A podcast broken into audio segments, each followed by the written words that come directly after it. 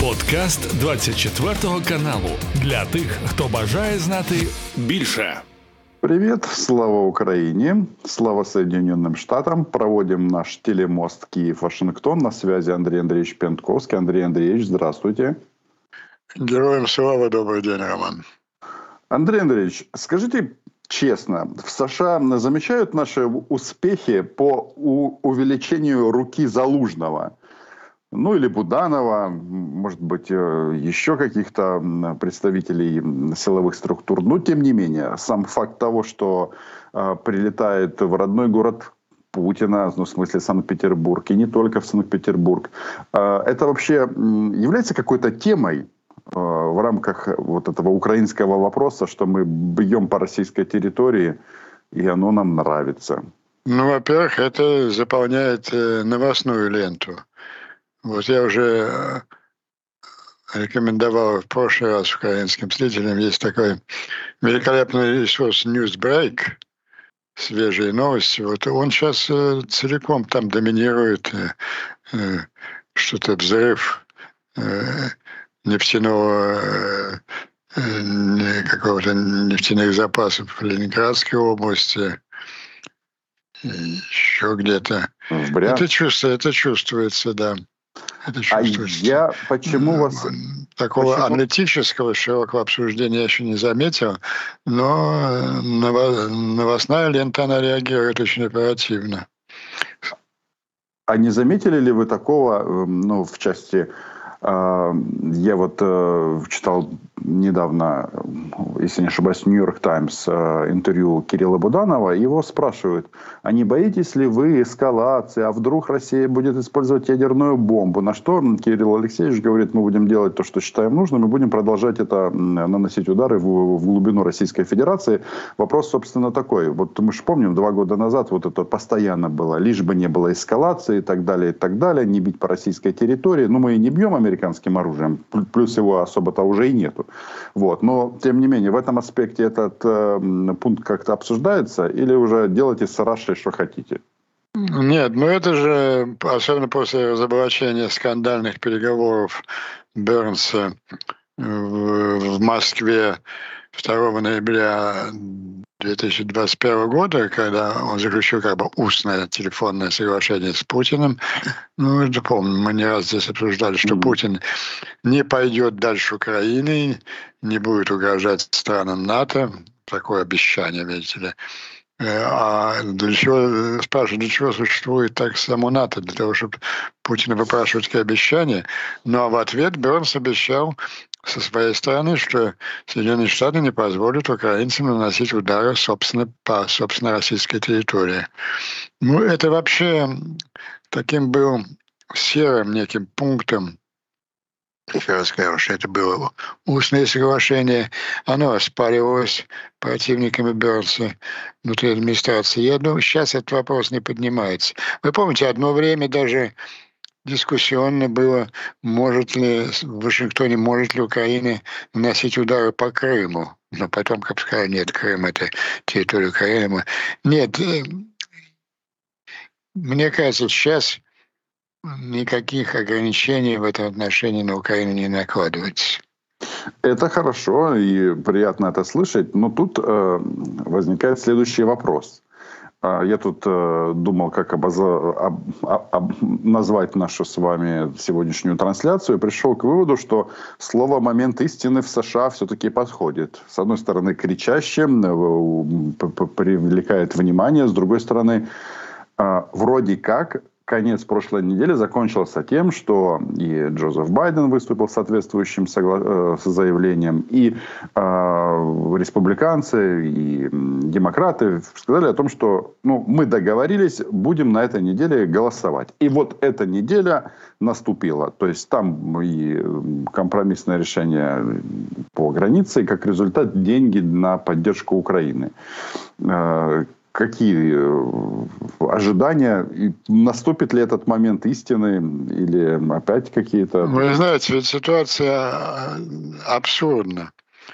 Подавляющее большинство членов палаты, оно всегда последовательно выступало за поддержку Украины. И, может быть, даже республиканцы не может быть, а даже больше. Я же вот последние две недели подробно рассказывал вам о замечательном документе, выработанном тремя лидерами, э, председателями комиссии Палаты представителей по обороне, по иностранным делам и по разведке республиканцами, который называется «Proposed Plan for Victory in Ukraine» план победы в Украине, который резко критикует Байдена за недостаточную, непоследовательную, всегда опаздывающую помощь Украине и четко формулирует, что нужно сделать для того, чтобы Украина одержала победу ну, в самые кратчайшие сроки. Там пока для этого надо передать ну, прежде всего, э, в достаточном количестве истребителей F-16 и дальнобойные ракеты «Атикс» максимальной дальности, пока э, американцы передают дальности на 200 километров, а максимальная дальность 300. То есть набор тех средств, которые позволят Украине дистанционным воздействием, ну, по существу, уничтожить, вынудить покинуть Крым российскую группировку. И это будет громадным военным успехом украинской армии, потому что снабжение всех всего корпуса оккупационных войск, оно идет через Крым. Но кроме того, это громадное психологическое и политическое поражение для Путина, для всего режима в целом. Вот. И так голосовать Казалось бы, ясно, но почему, спрашивается, при этом нет до сих пор голосования? А вот это совершенно абсурднейшее, позорно, что вот это вопросы важнейшего геополитического значения, а победа Украины сейчас это вопрос, который решает судьбу мира на ближайшие десятилетия. Вот я, э, прежде чем закончить эту проклятую тему с голосованием, все-таки не могу не отвлечься на такой сюжет. Мы же видим, как сейчас э, каким популярным является тема в Европе, что война с Россией неизбежна, нужно готовиться, готовиться, давайте проводить маневры, реформировать армию. Вот выступал министр обороны Писториус. Ну, казалось бы, разумный человек, да. И вот он говорит, да, но мы сможем подготовиться только через пять лет, и мы будем готовы к войне с Путиным. Так, ну как о чем вы думаете, господа? Да, мы создадим европейскую. У вас есть европейская армия сегодня. Это вооруженные силы Украины. Или Украина одержит победу над Путиным сегодня, или Европа проиграет эту войну завтра. Потому что если украинская армия не получит необходимое, необходимое для победы набор вооружения, и, и Путин победит, сегодня европейцы, все эти европейские планы подготовиться через пять лет, они не будут иметь никакого значения. Вопрос стоит очень просто. Или украинская армия побеждает Путина проигрывает войну сегодня, или Европа проигрывает ее завтра. Вот. И на этом фоне ну, смешными, позорными выглядят эти интриги в палате. Ведь почему? Казалось бы, большинство не может реализовать этот законопроект. Этого мешает кучка, небольшая кучка самых отъявленных трампистов, долбанутых. Ну вот это знаменитый э, Грин, э, как же его, боже мой, Маджора Грин, там 5-6 человек отъявленных трампистов, которые бегают по палате, э, распространяют слухи о том, что в Украине тоталитарное государство, там запрещены 11 партий, там великий христианский проповедник Павел преследуется, и вообще там все помощь разворовывается. И эти люди, они, они запугали, они повторяют маневр с председателем э, спикером палаты. Сейчас спикер палаты Майк Джексон. Он трампист, ну такой умеренный, нормальный трампист он все время начинает свои заявления с правильных фраз о том, что Путина надо установить, необходимо помочь Украине и так далее. Но потом он продолжает после этого правильных фраз нести всякую чушь о том, что он все, но все-таки мы должны позаботиться в первую очередь о безопасности собственной, о собственной границе. Дело объясняется очень просто. Это группа от явных трампистов, 5-6 человек, они его шантажируют. Шантажируют тем, что они снимут его с поста спикера. Ему хочется оставаться спикером. Это приятно, это третий человек. Они уже проделали это с двумя его предшественниками. Так как у, у республиканцев небольшое, буквально 3-4 голоса большинство в Палате представителей, то 5-6 человек республиканцев могут инициировать э, смену спикера. И сейчас весь Вашингтон знает, что Джексон колеблется, ему прямо сказали, если ты, сука, поставишь на голосование вопрос о помощи Украине, через несколько часов ты перестанешь быть спикером. Вот в великой демократии сказать, э, кучка никого не представляющих людей, кроме одного Трампа, она может э, блокировать процесс, блокировать помощь союзнику, который ведет войну, защищая весь свободный мир, несмотря на то, что э, этот законопроект поддерживается подавляющим большинством. Но вот как разрешится ли эта дилемма в ближайшую неделю, мы будем надеяться. Потому что, видите, уже даже все люди, которых мы там внутри администрации не причисляли ни к справедливых друзьям Украины, как тот же Селливан, он уже тоже видит, к чему. Э, он всегда был сторонником такого школы реал-политик, баланса сил и так далее. Но даже эти люди видят, что дело идет к катастрофе, э, не дать Украине. И именно так вы в таких выражениях описывают ситуацию и Байден, и Блинкин, и Остин, они обращаются палате, что если да, у Украине уже нет помощи, уже не хватает средств для ведения боевых операций. Ситуация драматическая. Но я полагаю, да, это кто же Салливан еще на на форуме в Женеве обещал, что обязательно вопрос будет решен в течение двух недель. Но неделя уже прошла с этого времени. Ну, даем последнюю, последнюю дату до 1 февраля этот закон будет проголосован, либо Америка демонстрирует свою недееспособность как мировая держава, просто вычеркивается из мировой истории. И это не может произойти из-за прихоти нескольких человек. Ну вот такая ситуация. Я ее подробно обрисовал еще для того, чтобы подчеркнуть отношение Трампа к Украине потому что сейчас возникли какие-то разговоры в Украине. Я слышу, что вот и Борис Джонсон сказал, что Трамп, если такую загадочную фразу, Трамп и будет совсем неплохо если он поддержит Украину. Так мы видим, как он поддержит Украину. И именно благодаря его личным усилиям, его наиболее близкие к нему люди, как бы его личный спецназ, блокируют оказание помощи Украине уже три месяца. А его заявление о том, что он в течение сколько там, 12 часов или двух часов договориться с Путиным остановить войну, их можно интерпретировать только одним образом. Он, о чем он договорится с Путиным? О капитуляции Украины.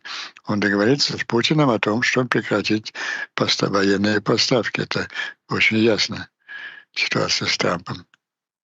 А, Андрей Андреевич, так вот с этим голосованием я вот они, я в пятницу читал, что как раз вот э, все будем голосовать на следующей неделе, эта неделя наступила, тут обсуждается, ну, я, это все-таки важный такой вопрос, там же и граница в том числе, вот как, когда там это голосование, оно есть в графике или его... Так вот, вот я вам сказал, понимаете, вот, вот эта формулировка, она показывает всю нелепую ситуацию. Если ты только поставишь на голосование, все понимают результат голосования, это будет, конечно, громадным большинством пользу Украины. Вот э, процедурный вопрос решает судьбу мира, если хотите. Это именно таких выражениях говорят сейчас и руководители американского государства, и европейцы, возмущенные всей этой ситуацией.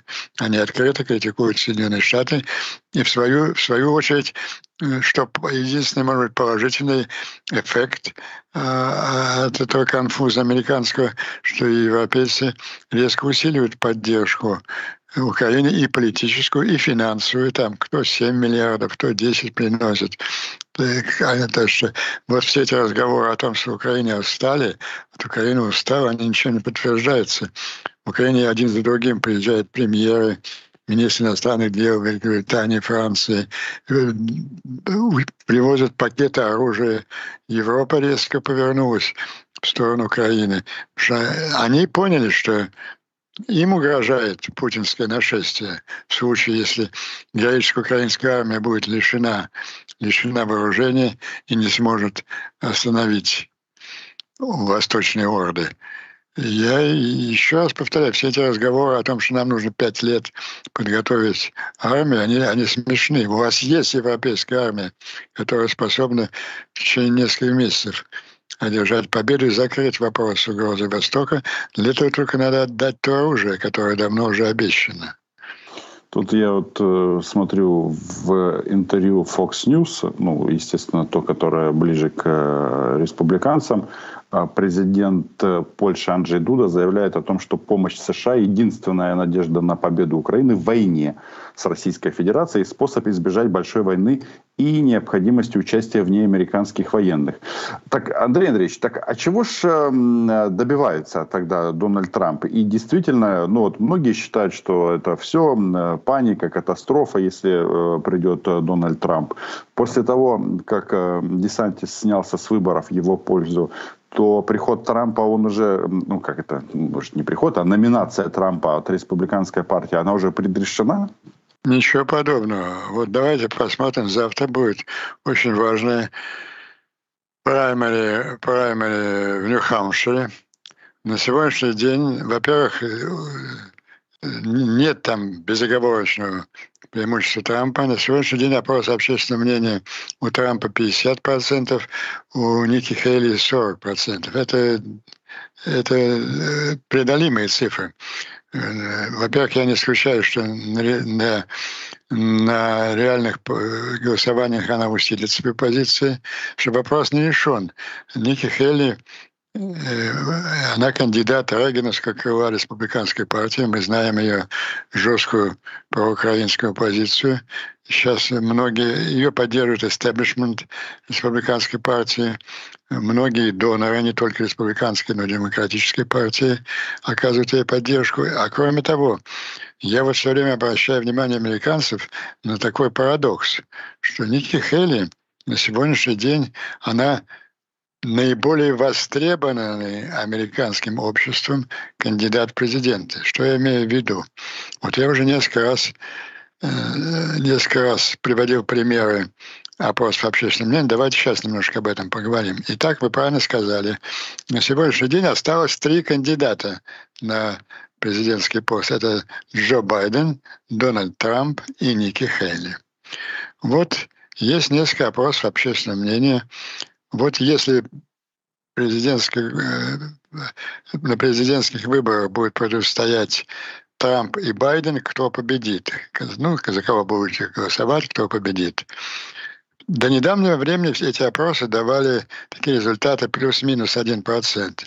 Последние две недели Трамп уверенно побеждает у Байдена с 5% примерно. И мы это обсуждали. Почему? Потому что основные группы поддержки Байдена, которые обеспечили его победу в 2020 году, это вот тоже его леволиберальные крыло партии, афроамериканцы и молодежь, от 18 э, до 35 лет. Эти группы голосовали 80% за Байдена.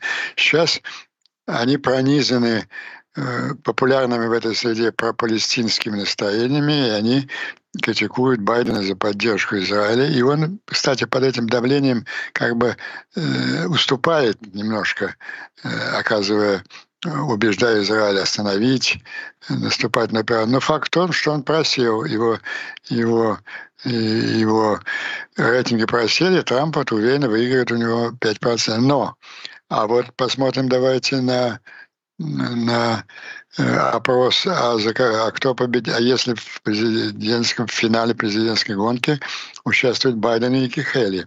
Ники Хелли выиграет у Байдена 17% по опросам. То есть она намного более чем э, Трамп, потому что у нее много, ее практически поддерживают все независимые кандидаты. Ну, в американский избиратель, он так, грубо говоря, расковывает на три категории.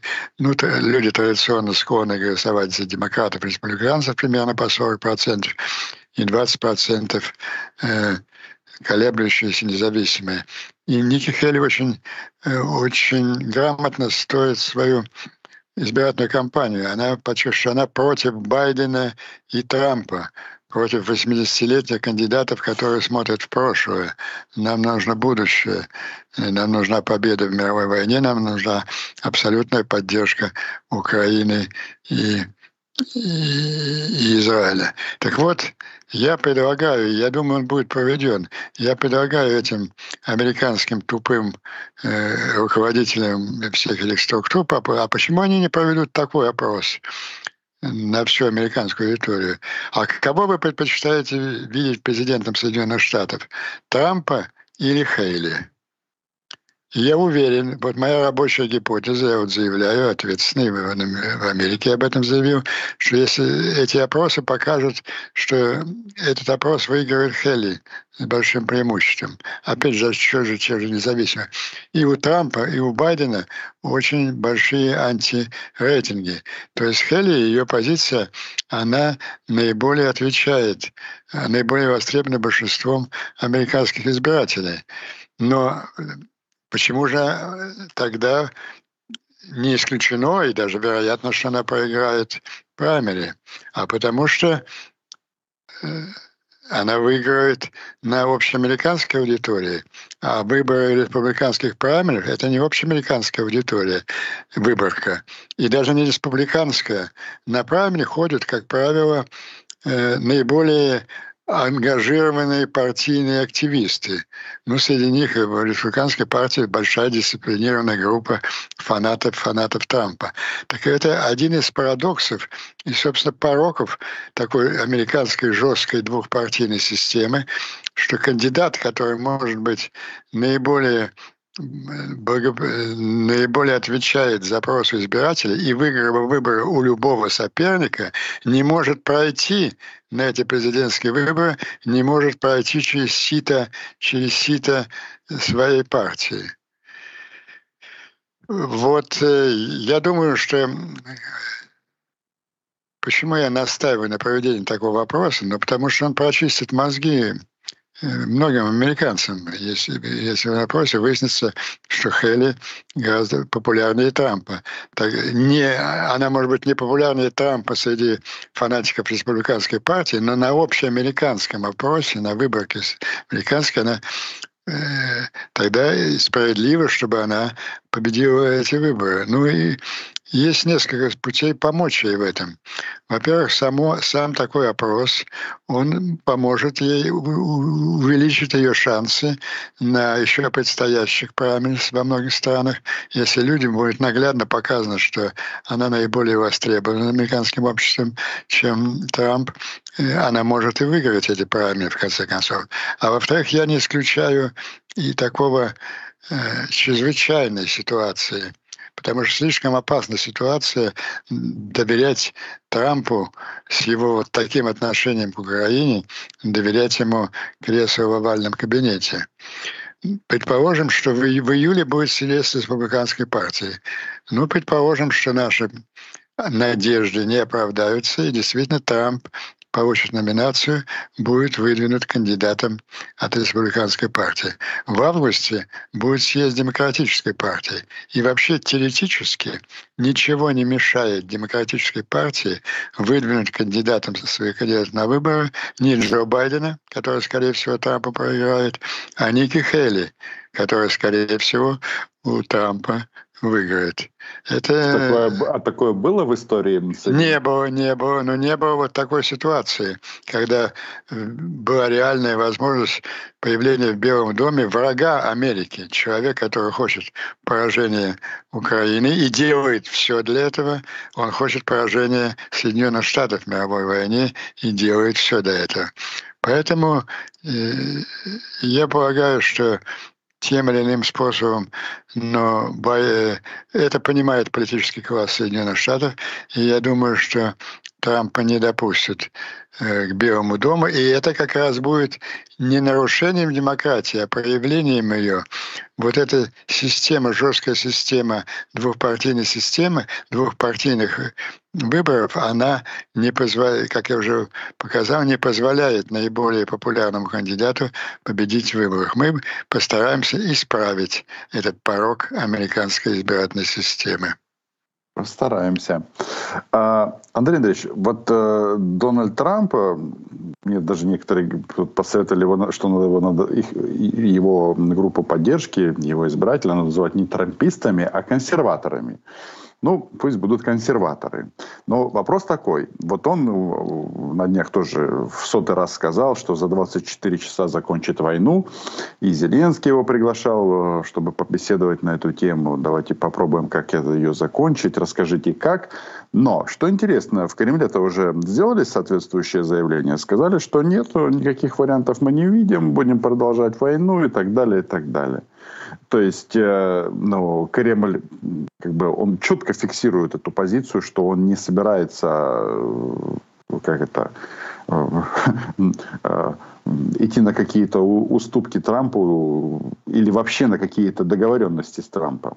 Потому что разве Трамп предлагает Кремлю идти на какие-то уступки? Трамп предлагает закончить войну. На каких условиях он об этом говорит? Договориться с Путиным закончить войну можно только одним способом. Добиться капитуляции Украины. Добиться этого можно полным прекращением поставок вооружения. Путин и, Трамп прекрасно понимают друг друга. Они вот как бы перемигиваются уже через океан. Им даже не нужно никакими секретными мессарами обмениваться. Я вам, э, хотите, я вам расскажу, что э, случится в первую, в последнюю декаду января 25 года, если Трамп окажется в Белом доме. Я вот по тем причинам, которые я изложу, я уверен, что не окажется, но если да. 21 Трамп принимает присягу на пост президента Соединенных Штатов. С 22-го начинаются во многих странах э, Центральной Европы какие-то, ну, сначала незначительные инциденты, которые перерастают в достаточно серьезные события. Ну, например, какие-то ветераны Отечественной войны проводят большой марш в Риге. В Нарве какие-то непонятные люди какие-то зеленые человечки э, разрушают символы эстонского государства. Какая-то неожиданно возникает перестрелка на границе в районе Сулавского коридора или на финско-российской границе. Ну, возникает паника. И эти страны, которые прошли эти события, они, естественно, обращаются в Брюссель, штаб-квартиру НАТО, э, с предложением как-то актуализировать, ну, сначала четвертую статью устава НАТО о консультации, а потом, если понадобится, и пятую о э, совместной обороне. Но штаб-квартира молчит. Столтенберг ничего не может сказать, потому что Столтенберг – дисциплинированный чиновник, выражающий консолидированное мнение членов организации НАТО, а, Америка, а Трамп держит паузу. Он никак не комментирует эти события, его делегация, его представители в Брюсселе тоже молчат и не участвуют в консультациях. Наконец, напряжение нарастает. Наконец, два, примерно так 26 апреля, э, извините, января, Трамп появляется на всех мировых экранах и сообщает, я по приглашению моего друга Владимира я отправляюсь визитом в Москву, чтобы заключить, решить все вопросы европейской безопасности на десятилетия вперед. Он летит, его самолет при приближении в ходе воздушного пространства Российской Федерации встречает эскортом истребителей с громадными флагами Соединенных Штатов, полощущими. Путин лично встречает его в аэропорту. Они садятся в одну машину с ним и едут в Кремль, уже начиная в машине работать над своими историческими документами. Ну вот после конструктивной ночи с Путиным Э, Трамп возвращается в Вашингтон. Он сходит с трапа своего борта номер один, приветственно размахивая листочками бумаги, которые он держит в высоко поднятой руке. Ну, вы помните знаменитый жест Чемберлена? «Я привез вам мир». «Я привез вам мир», да. Через несколько часов он выступает с обращением к нации и сообщает им следующее. Мы с моим другом Владимиром проанализировали создавшуюся ситуацию и пришли к общему выводу, что созданная в прошлом, в середине прошлого столетия организация НАТО абсолютно не справляется с стоящими перед ней сегодняшними задачами. Более того, бездумное механическое расширение НАТО на восток привело к большой войне в Европе, как известно. Мы с Владимиром решили изменить эту ситуацию и остановить эту войну. Я принял решение о прекращении всех военных поставок в Украину. Также я направил в Конгресс законопроект о признании Соединенными Штатами Америки территориальной целостности России Российской Федерации Украины в рамках действующей Конституции Российской Федерации. Со своей стороны, мой друг Владимир заявил о готовности признать любое правительство Украины, которое а согласится вернуть Российской Федерации оккупированные сегодня на сегодняшний день российской территории, и б. согласится подписать э, с Российской Федерацией договор о вечной дружбе и добрососедстве, э, гарантирующий права русскоязычного населения в Украине. Подобного типа договора Владимир, Владимир предложит подписать с моего одобрения и правительством Латвии, Литвы и Эстонии. В случае согласия их э, он, он готов ограничиться минимальными территориальными требованиями для обеспечения безопасности Российской Федерации, а именно возвращение Российской Федерации э, территории Нарвы и окружающего района, а также, э, а также предоставление союзному государству Беларуси и России, и России Сувалковского коридора, связывающего ее с Калининградской областью Российской Федерации. Вот э, так примерно будет а зачем, развиваться а события. А зачем, а зачем Трампу выполнять все хотелки Владимира Путина? Зачем? А Трамп, Трампу Трамп ненавидит. Э, Трамп, Трамп, второй Трамп 2, который приходит э, в кабинет, в овальный кабинет, это Трамп намного опаснее Трампа номер один. Это Трамп э, озлобленный реваншист. Он полон желания мести всему американскому глубинному государству. Это первое, то есть глубинному государству Америки. И поэтому он жаждет демонстративного поражения этого глубинного государства в войне в Украине. Он ненавидит и жаждет отомстить европейцам, которые его третировали, презирали все четыре года его президентства. И, а он все время крайне критически относился к, э, к организации НАТО. И он по каким-то своим личным причинам не ненавидит Украину, что сказывается в его сегодняшней деятельности по трехмесячному блокированию. Ему так нравится, ему так хочется, ему так приятно. И он mm-hmm. так сделает. И поэтому но это вот это серьезная угроза. Она э, первыми ее резко ощутили европейцы, но у них неправильный, неправильный рефлекс. Давайте готовить, теперь на, Путин пойдет на нас войной, давайте к ней поздно готовиться к войне, господа европейцы. Понимаете ведь в чем дело?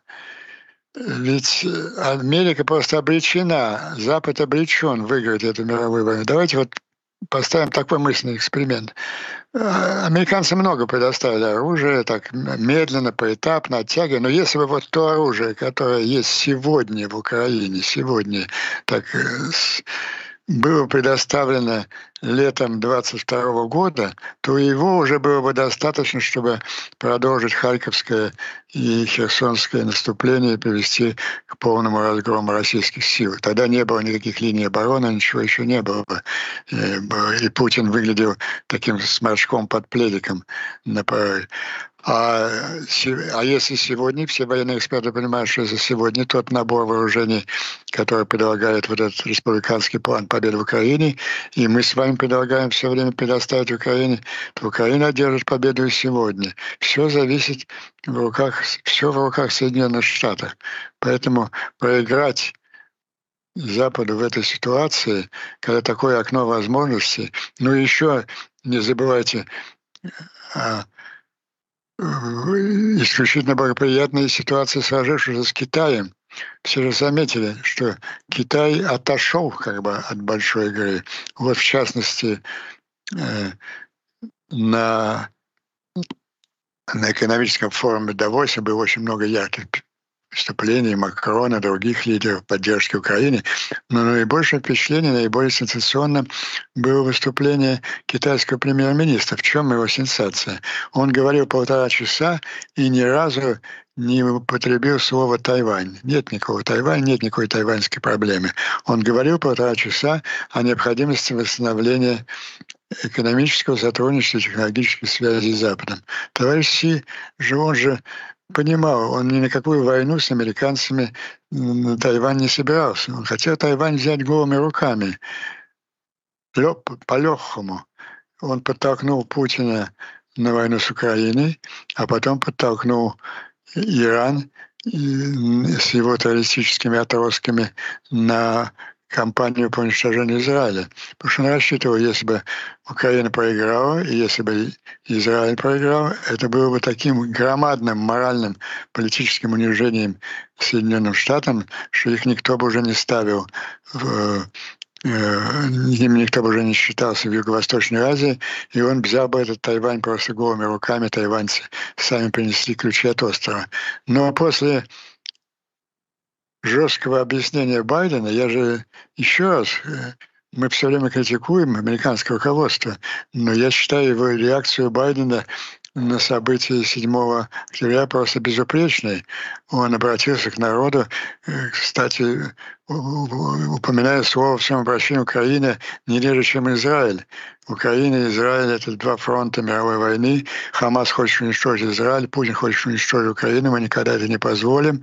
И он подтвердил это слова делами, посылкой авианосцев на Ближний Восток и представлением в Конгресс законопроекта оказание помощи в 61 миллиард. Но прошло три месяца, прошло три месяца, и законопроект не утвержден, и вот даже помощь Израилю начинает как бы ослабевать под давлением его громадного леволиберального крыла, которое полностью пропалестинский. И э, вот такая, такая сложившаяся ситуация в Америке. Андрей Андреевич, вот э, сейчас я смотрю новости, и э, глава офиса президента Андрей Ермак говорит о том, что Украина и Соединенные Штаты готовят вот аналогичный документ э, тому, что мы подписали с Великобританией, и там даже должно быть больше пунктов. Вот, работа ведется.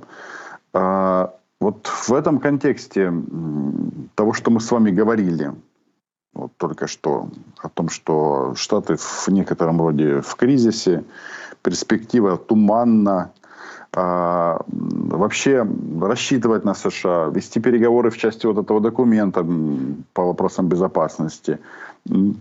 Смысл есть, если, если оно в любой момент может, э, ну, условно говоря, после выборов навернуться медным тазом? Ну, во-первых, давайте э, Сейчас у нас э, наиболее актуальная проблема еще не выборы, а вот это финансирование в 61 миллиард.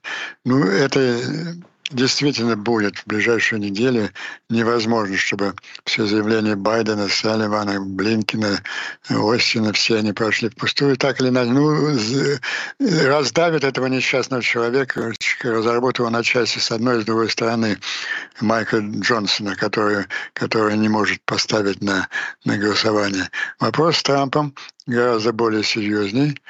Но я рассказал о нескольких вариантах, как э, при остановить э, приход Трампа в Белый дом, но есть более радикальный, который решает более широкую проблему, чем там. Почему э, мы, мы опасаемся прихода Трампа в Белый дом? Потому что он вот э, пойдет по тому сценарию, который я только что описал. А какой бы радикальный выход решить эту проблему? Выиграть войну гораздо раньше, чем 21 а, января 2025 года, чтобы закрыть этот вопрос раз и навсегда. А еще лучше выиграть ее до июльской и августской конвенции республиканской и демократической партии. Это единственный радикальный способ изб... Э, надежный, гарантированный способ избежать этой катастрофы. Тем более, что он вполне реальный. Еще раз повторяю, рецепт прописан многими военными экспертами, он прописан в военном документе республиканской партии. Предоставление набора вооружений, которое позволит просто ликвидировать крымскую группировку. Э, э, вот многие эксперты говорят, что сложилась патовая ситуация на линии фронта, ни одна из сторон не способна к решительному наступлению, это может продолжаться месяцами и годами. Это, это так, за одним исключением, за исключением, что есть очень уязвимое место у российской системы обороны, это Крым. То есть даже не, почти голыми руками, без всякого флота и авиации, Украина выгнала Черноморский флот уже из Севастополя, из Крыма, получив в достаточном количестве самолеты или дальнобойные ракеты, эта проблема Крыма может быть решена э, в самые кратчайшие сроки. И политическая победа, одержанная до съездов партии, вообще снимут, снимут с повестки дня проблему возможной номинации Трампа. Хм. Интересно. А, как вы думаете, Борис Джонсон, он, а, он когда а, говорит о том, что это не катастрофа, это он э, прокладывает на, на такой случай ситуацию, или и, и, или все-таки катастрофа катастрофа? Нет, ну приход, приход э, Трампа в Белый дом, это становится реальным вот тот сценарий событий третьей декады января, которую я вам описал. Трамп к этому этому стремится. Вы понимаете, вот э, вы спрашиваете, почему он? Он эмоционально заряжен против Украины. Ведь вот почему против Украины интригуют не, все, не все трамписты, в палате. Там примерно 100 человек, половина сторонники Трампа. Ну, тот же сам, сам вот этот Джонсон, он трампист. Но он все время повторяет, он действительно в это верит, что Путина нельзя э, пускать дальше, и, наверное, победить его в Украине. Но он хочет быть спикером. И вот это показывает, что личная, вот эта личная не, деятельностью вот этого десятка этих оголтеров, сумасшедших, руководит личная злобная воля Трампа. Мы видим, это злобный человек. Мы видим, что он ненавидит Украину, европейские страны, НАТО и глубинные государства Соединенных Штатов. То есть он ненавидит тех же самых людей и те же самые структуры, что его брат Владимир. В этом плане они, они очень сходятся. А Джонсон очень странную фразу произнес, внутренне противоречивую. Он сказал, что это не катастрофа, если он поддержит Украину. Он никогда не поддержит Украину. Это наиболее эмоциональная часть его личной программы Украины, его личного плана возвращения в Белый Он каждый день повторяет, что я решу за 12 часов. Ну, кстати, уже вы сказали, что Зеленский приглашал его поговорить. По-моему, сейчас Зеленский уже не приглашает его поговорить, а наоборот дает э, примерно такие же оценки, как вот они сейчас у нас в передаче прозвучали, что его приход к власти был бы чрезвычайно опасен для Украины. Ну, не знаю, мне кажется, все-таки нам тут э, важно э, соблюдать какой-то нейтралитет все-таки. Это ж э, выборы в другом государстве. Э, ну, не знаю. Э, Андрей Андреевич, давайте я вас задам вам еще такой вопрос. У нас вот пару минут с вами есть. Э, у нас же сегодня День соборности. Э, это когда западная УНР и ЗУНР объединились. В общем, это было давно, 105 э, лет назад. Но вопрос у меня такой. Сегодня, вот э, провозглашая свою речь, э, президент Украины сообщил, что подписал указ об исторических исторически населенных украинцами территориях в Российской Федерации. Ну, понятно, речь идет о приграничье. По какому-то непонятному стечению обстоятельств Воронеж, например, туда не вписали. Ну, Кубань вписали, Краснодарский край и Брянск, что там, э, Смоленск, Белгород, Ростов-на-Дону. Россияне, естественно, пищат, визжат, говорят, что это территориальные претензии к нам и так далее, и так далее. Вот э, вы когда эту новость э, слышите, у вас какие эмоции это вызывает?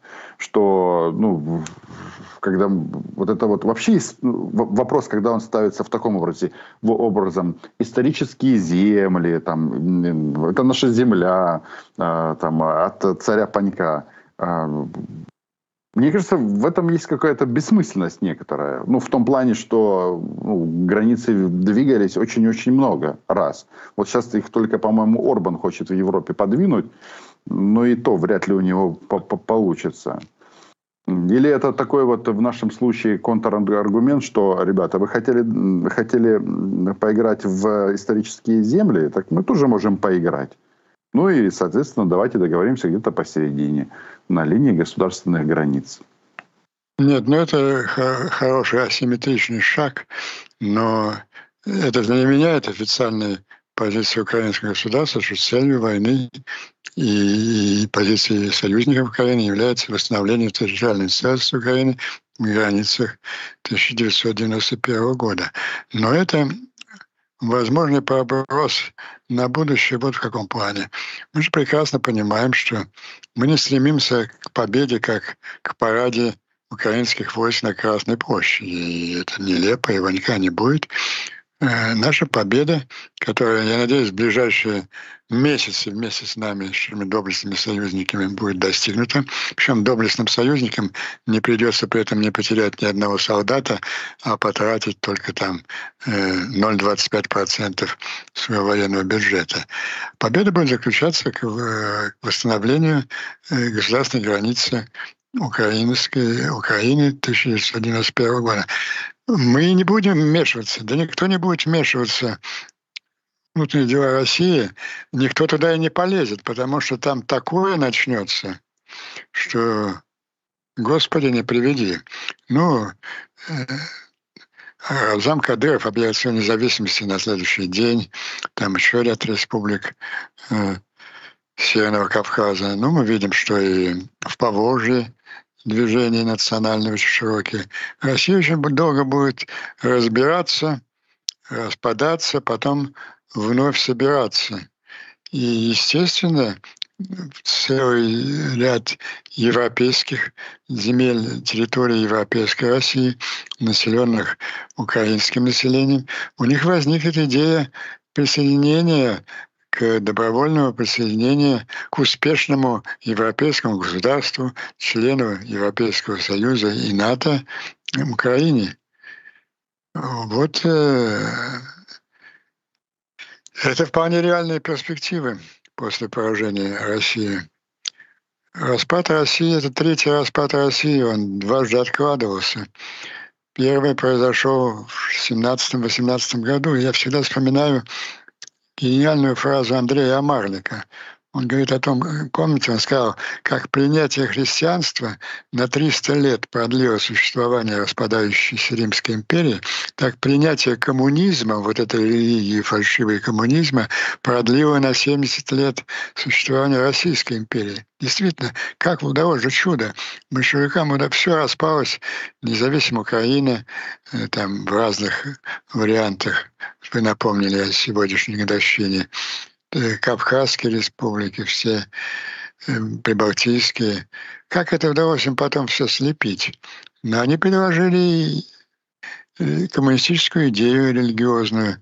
Она была лживой, реализация ее преступной, но она владела сознанием. Она, если хотите, победила и тогда национальную идею в Украине и других республиках и, и продлила еще на 70 лет существования Российской империи. Второй раз она распалась в 91 году, и, может быть, она долго просуществовала примерно в таких рамках, но Владимирович решил, что это было, оказывается, крупнейшее геополитическое катастрофы 20 века и попробовал, он подумал, ну почему большевикам удалось это восстановить, а мне не удастся. Да потому что у большевиков была вот эта идея коммунистическая, религиозная. Они предлагали украинскому христианину не национальную украинскую идею, а э, торжество справедливости рабочих крестьян во всем мире и так далее. Это многие поверили. А что сейчас предлагает Путин украинцам, литовцам, белорусам, армянам, азербайджанцам, великую Сибирь, Россию. Сибирь да в лучшем случае. Да нахер нужна кому эта великая Россия? Вот это, это самое глубокое заблуждение Путина. Ему показалось, что он может так же, как большевики восстановили с легкостью, они восстановили, но у них действительно работала живая для того времени идея. Вот сто лет назад как раз ровно умер Владимир Ильич, а потом умерла эта идея. Поэтому сейчас распад, третий распад Российской империи неизбежен. И я думаю, что многие вот те территории, которые вы перечислили, они найдут для себя э, э, спасение в этом бушующем развале присоединении к процветающему европейскому государству одно из преимуществ э, – это то, что законы Рамзана Кадырова не будут распространяться на территорию Украины. И мне кажется, только этот пункт... Да, будет... да, да, там столько Кадыровых на территории России объявится. Поэтому я считаю, э, это правильный проброс, не стоит его сейчас акцентировать в ходе этого этапа войны за восстановление наших национальных границ. Но на будущее это некий такой месседж. Интересно. Андрей Андреевич, я благодарю вас за ваше мнение.